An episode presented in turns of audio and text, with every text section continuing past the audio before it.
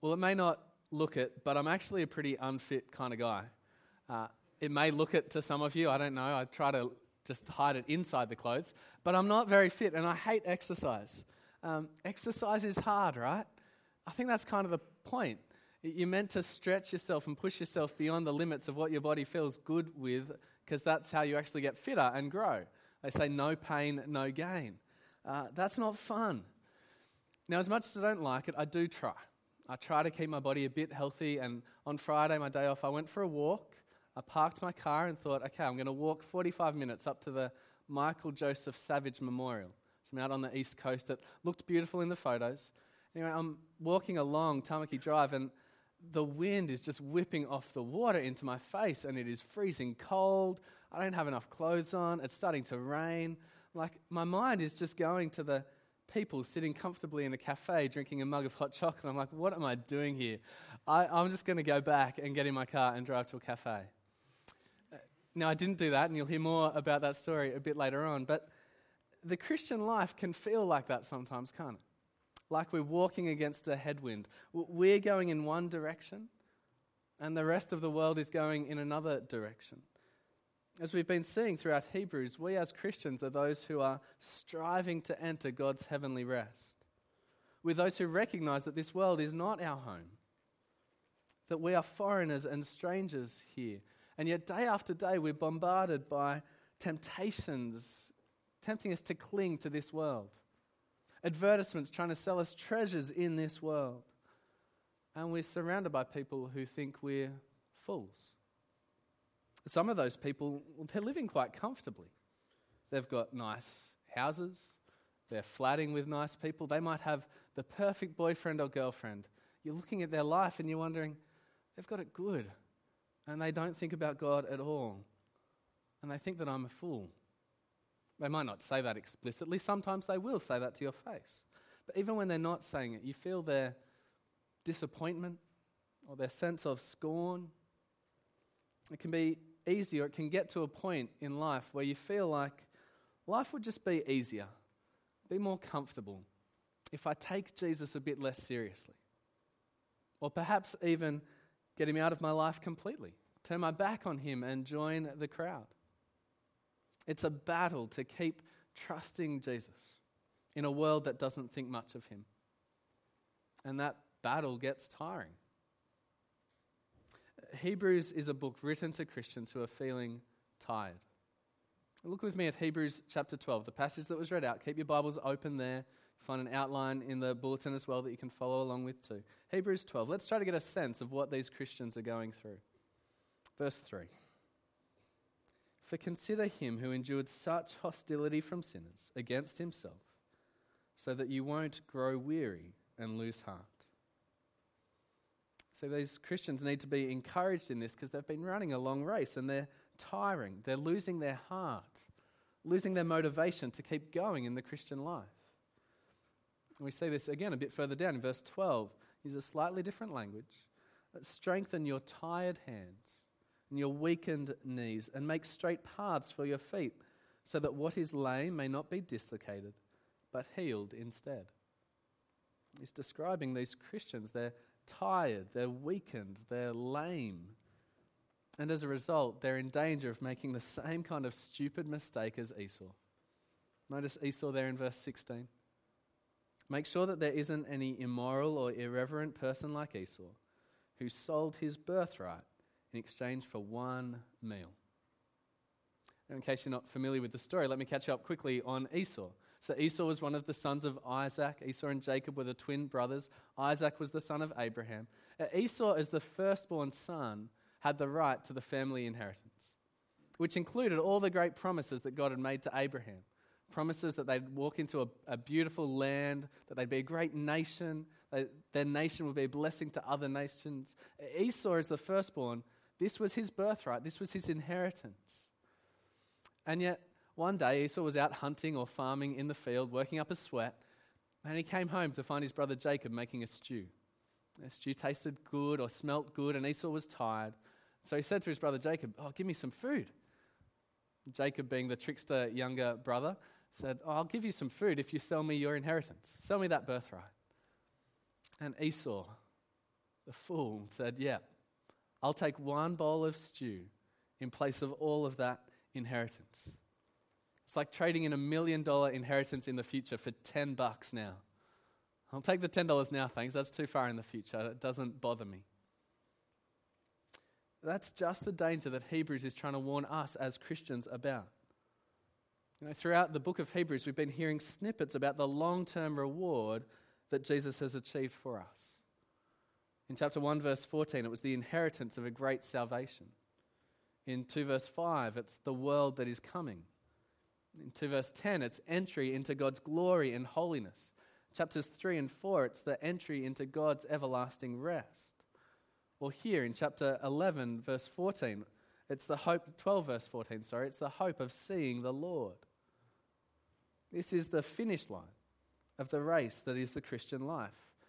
There's this reward stored up for us entry into God's perfect new world where He will pour blessing upon blessing over us, eternal pleasures at God's right hand. This is the hope of the new covenant that Jesus set up in His death. Now, none of us deserve to receive this reward from God. It's not as though we've been good enough and so He pays us back for our goodness in some sense. Not at all. We deserve judgment, we deserve death. But as Hebrews has been showing us, Jesus has come as our great high priest. He has died the death that we deserved. And now, if we come to Him, if we confess our sin and trust in Jesus, trust that Jesus' death really has taken our punishment, then God forgives our wickedness and remembers our sins no more. So, having been forgiven, this hope, this long term gain, this future is stored up for us who trust in Jesus. Now, if you're here tonight and you're not yet a Christian, can I encourage you to hear everything else that's said tonight through this lens? God loves you and would love to see you in heaven, in the new creation. That long term gain is worth any short term pain that we're going to talk about as we go through tonight. So, as you sit here tonight, can I plead with you come to Jesus. Come and receive this reward from God. Come and lay down the know, pride that would stop you from trusting in Jesus. He died for you, He took your punishment. Will you let Him have that and take that? Or will you keep denying that you deserve punishment from God? Or trying to work off that punishment in some other way? Come to Jesus tonight. For those of us who do trust in Jesus, Hebrews has shown us this great long term hope. It's a, a, solid hope that can be an anchor for our souls. The hope of eternity at rest, spent face to face with the Creator God as He pours out blessing like a waterfall over us. We rejoice in Him and His love. That's the future. But these Christians that Hebrews is written to, they're in danger of trading in that long term future for short term pleasure, just like Esau. They were tired, weary, weakened, in danger. And the reason they're feeling that way, well, it's described in verse 4. In struggling against sin, you have not yet resisted to the point of shedding your blood repeatedly encountering the temptation to sin, in whatever form that might be, whatever sins hold the strongest temptation for you, to encounter that temptation and to say no repeatedly, well, that takes energy, doesn't it? That gets tiring. But notice that it's more than the struggle against sin in the abstract that the Christians here are facing. Because in verse 4, it's described as a struggle that could potentially lead to them shedding blood. That is, them dying. Abstract sin, well, it can't do that. Uh, these guys, though, they were living in a city, in a community, amongst people that were actively hostile towards them. Uh, that's why Jesus' experience in verse 3 could be an encouragement to them. Have a look at verse 3. Consider him who endured such hostility from sinners against himself, so that you won't grow weary and lose heart. So, what were these guys experiencing? They were facing hostility from sinners. Now, they weren't yet being killed for their faith, but the hostility was strong and forceful, and it was headed in that direction of one day resulting in martyrdom and death. We know that it was state sanctioned persecution. The government was involved in this. We know that because in chapter 10 and 13 talks about some of them being put in prison. We know as well from chapter 10 that they were having their property confiscated. It was taken off them. Can you imagine if there was that kind of threat as we gathered here for church tonight? If there was the threat that police might storm in here and drag some of us off to prison, w- would you still be here if that was a real potential? Now, I know that there are some amongst us for whom there is a concern that secret police from their country might be amongst us and find out, and things will happen for families back home. That's a reality. For many of our brothers and sisters around the world, this is the reality of gathering as Christians. In that kind of environment, with that kind of hostility, how tempting would it be to give up on Jesus? To just fall into line with how everyone else around you is living, to go with the flow. Now, that's the heart of the book of Hebrews as a whole. Everything that we've been seeing about Jesus, all the things that he is better than, it's been written to say to people who are going through tough times, you know, stick with Jesus. He's the best. There's nowhere else to go. Stay with him. He is worth it. And to say, come to God for the help that you need to keep going. So, as you come to Hebrews 12, what does that add into that mix of everything that we have been seeing? When we go through tough times, whether that be persecution for being Christian or just any kind of suffering and hardship, I think there are two questions that can trouble us as Christians. Has God lost control? And has He turned against me? When you fail a paper at uni and you have to resit it, or when your visa doesn't come through and you have to leave New Zealand, or when the diagnosis of cancer comes from the doctor, or when you get that phone call that says, Your father has died. Has God lost control? Has God turned against me? What is going on? The resounding answer to these two questions from Hebrews 12 is no. No, God has not lost control. No, God has not turned against you. Rather, God is in control, even in your pain. And He is acting sovereignly as a perfect Father, disciplining you in love. Now, this is a challenging message, but it is a comforting message. So, let me show you first of all that this is what Hebrews 12 is saying. Read with me from verse 5. And you have forgotten the exhortation that addresses you as sons. My son, do not take the Lord's discipline lightly, or faint when you are reproved by him. For the Lord disciplines the one he loves and punishes every son he receives. Endure suffering as discipline. God is dealing with you as sons. Who is responsible for the pain and suffering that these Christians are going through? Well, the first answer is that it is coming from the hostile will of sinful enemies. But that's not the main answer. That's not the decisive answer of Hebrews 12. The main answer is God is in charge here. What enemies are doing to you out of sinful hostility, God is doing out of fatherly discipline. This is extremely important for knowing our God and for living by faith through the suffering that is coming sooner or later in your life. Notice very carefully, this passage does not say that God looks on while hostile sinners hurt his people or while Satan ravages Christians and only then steps in to turn it all for good. That is not what the text says. It says that God is disciplining us. Now, I'm aware that this language of discipline comes with lots of associations for us. Uh, for some of us, parental discipline is positive. We had parents who disciplined us well, and we respect them for the way they trained us. That's the camp that I fall into. My parents were well thought out in the way that they disciplined us as kids. They set good boundaries and they had consequences for overstepping those boundaries. They kept their word with consistency. They punished when they said they would, they rewarded when they said they would. But for others, and I'm sure for some of us here tonight, this language of parental discipline is negative.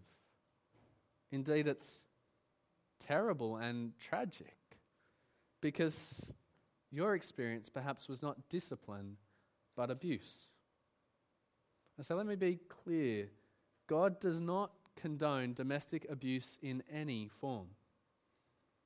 If that was your experience growing up, then know tonight God has seen that. That pain is not foreign to Him, it's not unknown to Him. He has seen it, and He will bring it to account. Given that we come to this passage with all those different associations of discipline, with this broad spectrum of experience, we need to tread carefully because the tendency will be to read our experiences into what this passage is saying, into our understanding about or feelings about this passage and about God. So, what is the Bible saying when it talks about discipline? Well, the Bible draws a clear distinction between discipline and abuse. Discipline is something that is not done out of anger, but is done out of love, with the good of the person who is being disciplined in sight. So, Jeremiah, jot this down in your notes if you're taking notes. Jeremiah 10, verse 24. Jeremiah actually calls out to God, asking to be disciplined. He says, Discipline me, Lord, but with justice, not in your anger, or you will reduce me to nothing. So, notice what Jeremiah recognizes there discipline has an appropriate measure, a measure that accords with justice. When disciplinary action is inspired by anger, well, it can easily overstep the bounds and become abusive. It becomes no longer about the good of the child being disciplined, but simply about the person disciplining venting their own anger on the child. So it's also vital. We've seen discipline and abuse separate in Scripture. Discipline is also not punishment. Now, if you were reading the Scriptures carefully at this point, you're going, but hang on, doesn't verse 6 say God punishes those whom he receives? That's what you should be doing. You should be checking what I'm saying. Uh, and you would be right. This is one of those points where we have good translations of the Scriptures. The Holman I love. It's a great translation. At this point, they're trying to soften what the text is saying. So they use this word punish, where it's actually what would be a stronger word to carry over into English that God flogs or beats those whom he receives. Now, we'll come back to what that means in a second, but notice at this point, discipline is not punishment. Sometimes when we're suffering, we think, what did I do yesterday that means I'm suffering like this today? What sin is God punishing me for? What did I do last week that now, as I come here, God is giving me the consequence for? But that is wrong thinking. That's thinking based on karma, not on grace. So we've already seen, if you've been with us through the book of Hebrews, that Jesus has taken all our punishment. His death is the full punishment for our sin. So that, end of chapter 10, God has now forgiven us, remembers our sins no more. He cannot then now be talking about punishment as we get to chapter 12. But we don't need logic to see this truth. I want you to come back with me to a passage in the Old Testament. If you got your Bible there, flick back to Deuteronomy chapter 8. Deuteronomy chapter 8. As you're turning there, let me fill you in on a bit of the context here. Well, lots of Hebrews has been talking about Israel's time in the wilderness. You know, we've been taken back to them hearing from God at Sinai. We've been taken back to the time when they hardened their hearts against him in the wilderness. Uh, we've been taken back to the time when they had the tabernacle. That was the tent that they used to worship God in the wilderness period between coming out of Egypt and going into the promised land. Uh, Deuteronomy 8 finds Moses speaking to the generation as they're about to head into that promised land, reminding them of this time in the wilderness. I, I suspect, given all that the wilderness has been in the mind of the author of Hebrews, that Deuteronomy 8 is there as we come to chapter 12 of Hebrews. So read with me from verse 2. Remember that the Lord your God led you on the entire journey these 40 years in the wilderness, so that he might humble you and test you to know what was in your heart, whether or not you would keep his commands. He humbled you by letting you go hungry. Then he gave you manna to eat, which you and your fathers had not known, so that you might learn that man does not live on bread alone but on every word that comes from the mouth of the Lord. Your clothing did not wear out, and your feet did not swell these 40 years. Keep in mind that the Lord your God has been disciplining you, just as a man disciplines his son. There's our key word discipline. Now, what was the discipline in Deuteronomy 8? It was no particular punishment for particular sin, it was instead the difficulty of hunger, the difficulty of wilderness living with its daily reliance on God to provide manna. It was, it was a tough time to live through. It was not comfortable for them. They were living in a desert, they were living in tents. But God led them through that time, that tough time, to grow them, to develop them, to train them. Uh, that is discipline. But we can see this even in Hebrews. Flick back to Hebrews and come to chapter 5. Completely hammer home this point that discipline is different to punishment. Have a look at chapter 5 of Hebrews, verse 7. Note that here we're talking about Jesus. During his earthly life, he offered prayers and appeals with loud cries and tears to the one who was able to save him from death. And he was heard because of his reverence. Though he was God's son, he learned obedience through what he suffered. Now, Jesus never sinned. We know that from Hebrews 4, we know that from elsewhere in Scripture. So, God the Father was not punishing God the Son for his sins. But what we see there in Hebrews 5 is that God was disciplining the Son. And Jesus grew. He was perfected through those sufferings. He learned obedience through what he suffered as he faced hostility and persecution. So when we get to Hebrews 12 and it tells us that our suffering is God actively disciplining us, we are not to think that we're being punished in any ongoing sense for our sins. The point's more general, also more comforting. Discipline, when properly thought about and properly done, is about achieving a good end for the child. And so notice the good ends that God is accomplishing for us. Verse 9 of Hebrews 12. Furthermore, we had natural fathers discipline us, and we respected them. Shouldn't we submit even more to the Father of spirits and live? For they disciplined us for a short time based on what seemed good to them. But He does it for our benefit, so that we can share His holiness. No discipline seems enjoyable at the time, but painful. Later on, however, it yields the fruit of peace and righteousness to those who have been trained by it. Do you pick up there the things that God is working in us? Life, holiness, peace, righteousness. He's growing our character, molding us back into His image as we were first created before we rejected God in sin. This is the kind of character development that will last for eternity. So, what is God's role in Christian suffering? God is not a passive observer in our lives while sinners and Satan beat us up. God rules over sinners and Satan, and they unwittingly, though with no less fault and guilt, fulfill God's wise and loving purposes of discipline in our life.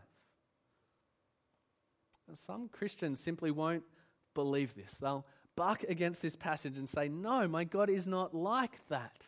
God is not in charge of the evil that happens to us. He's given the world over to Satan, he's given the world over to the free will of man. But, friends, do you see that that just won't work with this passage? The hostility of sinners is real and it is wrong, and God will hold them responsible and call them to account for it. But their hostility is also the loving, painful discipline of our Father in heaven. So God is not coming to his children late after the attack as we're already bleeding and wounded and saying, I can turn this for good. It's the difference between the surgeon and the emergency room doctor. The surgeon, before he's made a cut, plans the incision for our good. The emergency room doctor finds us beaten up after some accident and tries to stitch us up when we're already badly wounded. Now, Hebrews 12 is saying that God is not that emergency room doctor, but the loving surgeon who plans what painful cuts to make so that he can make us whole again. Now, if that can be said of God working through the human wills of sinners who are hostile, well, the theologically easier thing to say is that this is also true of God working through sickness and natural disasters.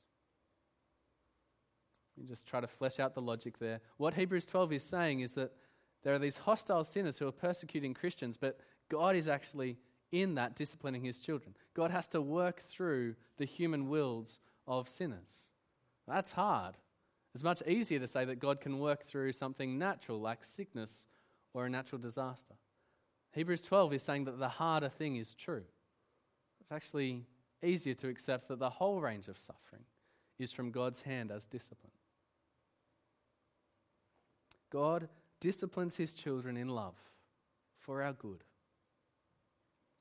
So, what do we do? What do we do in light of this truth?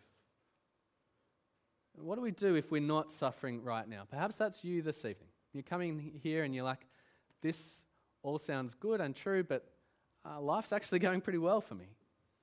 And perhaps you were surprised by verse 8 when we read that earlier. Perhaps a bit troubled. Have a look again at verse 8. If you are without discipline, which all receive, then you are illegitimate children and not sons. Four things for you to do this evening in response to this passage if you are not going through suffering right now.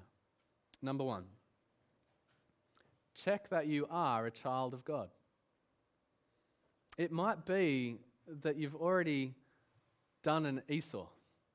You've already stopped struggling against sin and started going with the flow of society. You've already traded in your long term hope for short term pleasure, such that now you don't actually look any different from your uni friend or your workmate. You have all the same values as them, your life just looks the same. Perhaps you were never running the Christian race to start with. Perhaps you know some things about Jesus and you come along to church every now and then, but really, Jesus for you is a backpack savior. You know, you've got him there in your backpack and you can pull him out when you need him, but for most of the time, he just stays there out of sight, out of mind. That is not Christianity. The right response to Jesus is to let him be in the driver's seat of your life. To say to him, Take my all, I'm yours. You lead me, you save me. To be a Christian is to have no other hope than Jesus, no other ruler of your life than Jesus. So if you're not facing any opposition from society because you're a Christian, then it is worth checking yourself. Second thing to do thank God for all that He is providing for you. So perhaps you go out from here and you do check yourself and you realize, no, I am trusting Jesus. I have given my life to Him to rule and to lead and to save. Uh, but we're just living in a particular time of society where Christians are accepted. It might be ridiculed behind closed doors, but out in the open, we're seen okay. And perhaps at this point in life, you aren't going through any particular sickness or suffering or trial. In that time, thank God for what He is giving you. Thank God that He is being kind for you in this time and that He is not putting you through a particular trial. Third thing to do prepare for future suffering, knowing that it will come. If you are a child of God, then you will suffer in this life. You might never have fallen for that full blown prosperity gospel that says, oh, you give money to church and you'll become a millionaire. You know, I think we're pretty good at recognizing that and seeing that that's not what the scriptures are saying. But I wonder if lots of us, myself included, have, I guess, a latent prosperity gospel or some skerrick of the prosperity gospel that just expects life is going to be sunshine and roses and lollipops most of the time. That's not the case. Suffering will come. Jesus prepares us for that. If they hated me, they will hate you, says Jesus. And it's good that we prepare ourselves for suffering when times are good.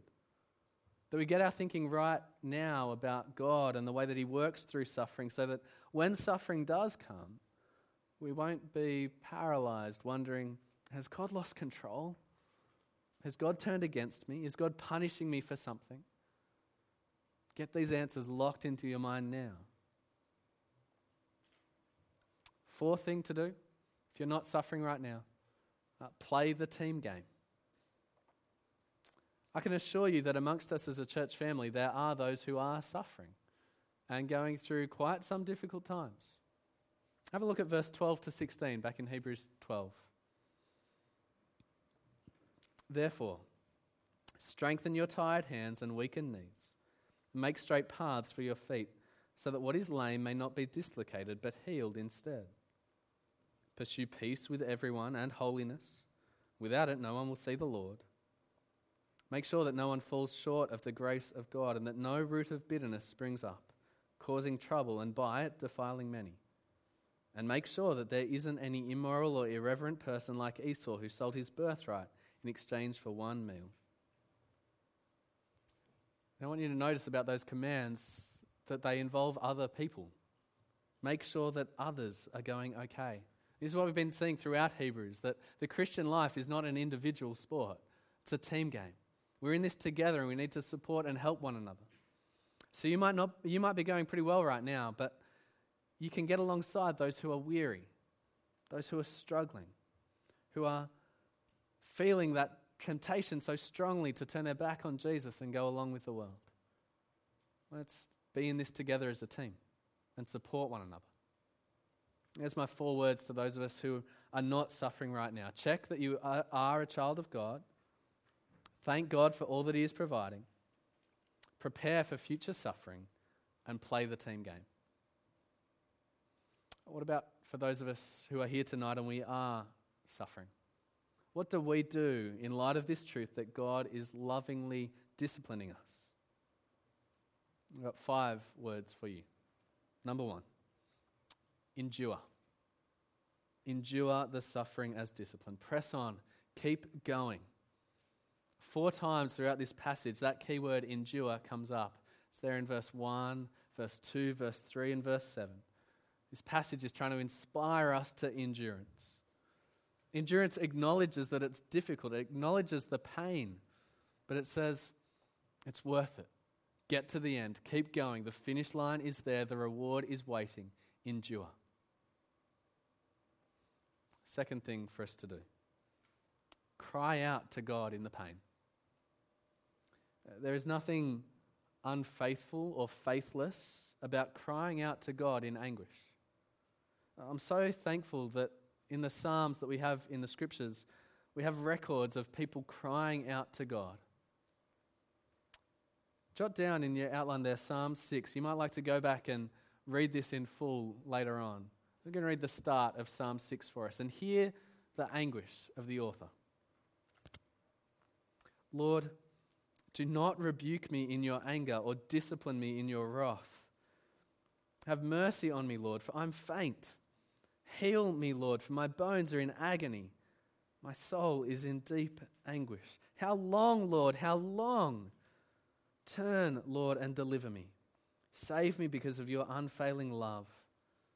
Among the dead, no one proclaims your name. Who praises you from the grave? I am worn out from my groaning. All night long I flood my bed with weeping and drench my couch with tears. My eyes grow weak with sorrow, they fail because of all my foes. Those are the words of someone in pain.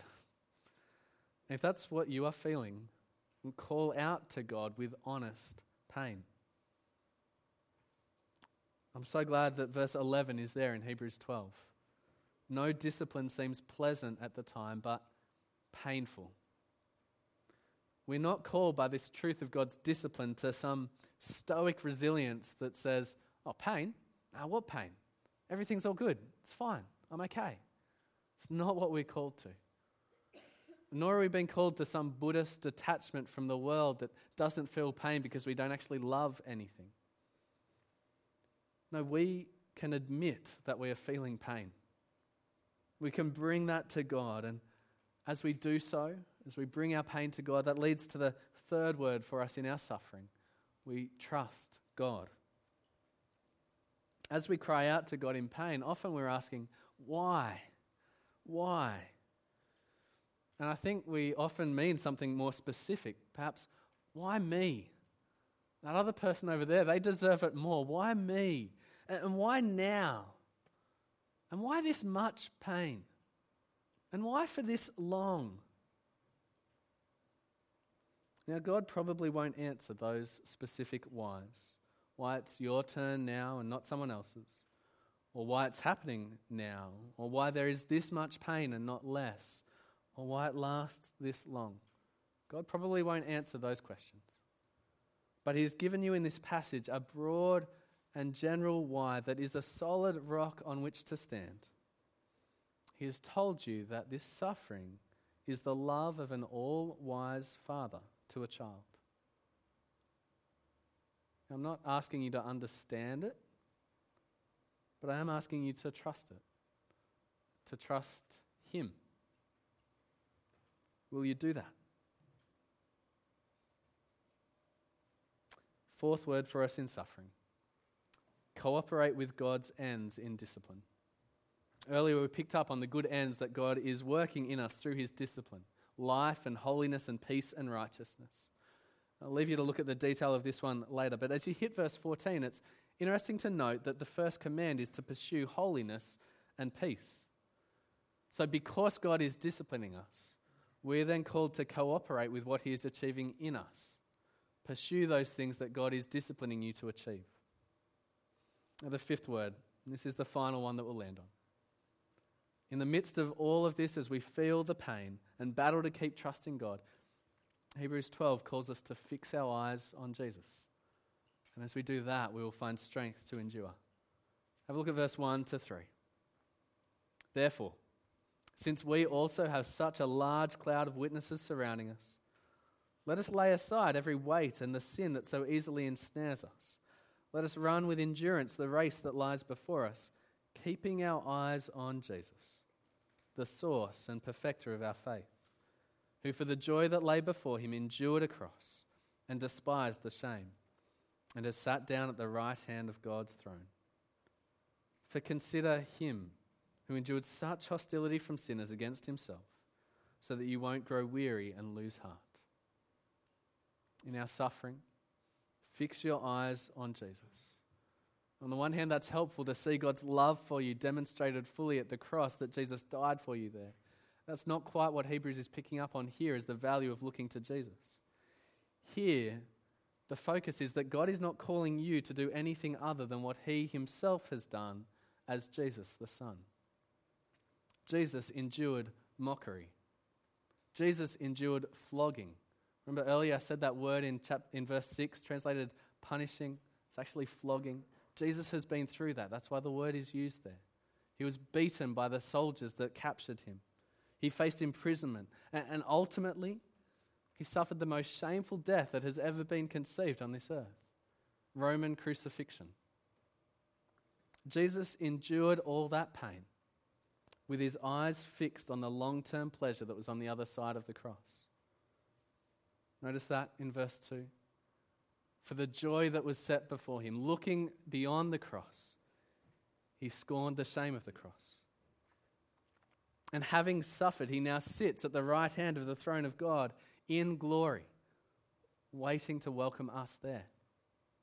Fix your eyes on Jesus. He's been through it, He's made it to the other side. He can sympathize with you in your pain. And He's the security, the anchor, the solidity of our hope that if we endure, we will enter into glory just as He has.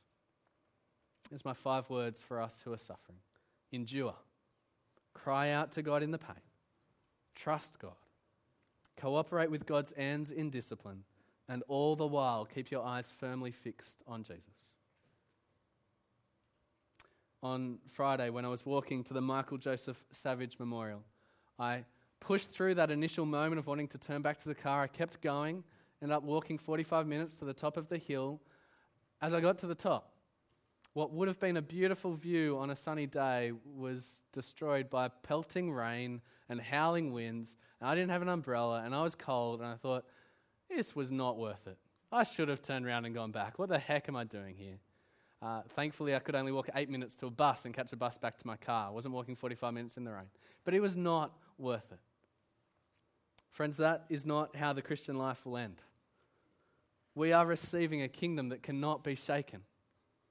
God has stored up for us an inheritance that will never perish, spoil, or fade. Our hope does not disappoint us. our light and momentary struggles are achieving for us an eternal weight of glory. So endure suffering, for God disciplines his children in love. Let me pray.